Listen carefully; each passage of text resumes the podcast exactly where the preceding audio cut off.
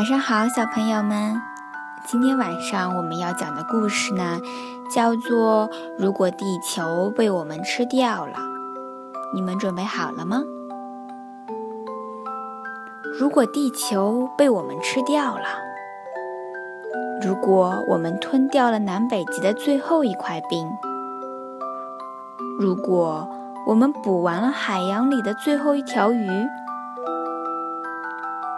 如果我们喝干了最后一条小河里的最后一滴干净的水，如果我们摘掉了最后一个果子，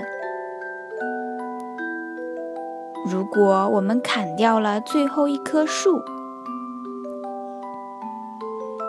如果我们用最后一只动物的皮毛做成了大衣，如果我们卖掉了最后几口新鲜的空气，最后只剩下钱，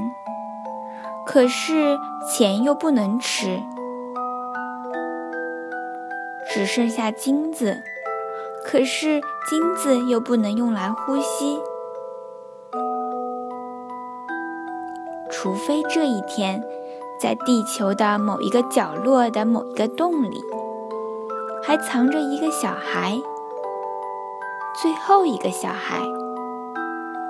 怀里抱着数不清的小鸟，口袋里装满了生命的种子。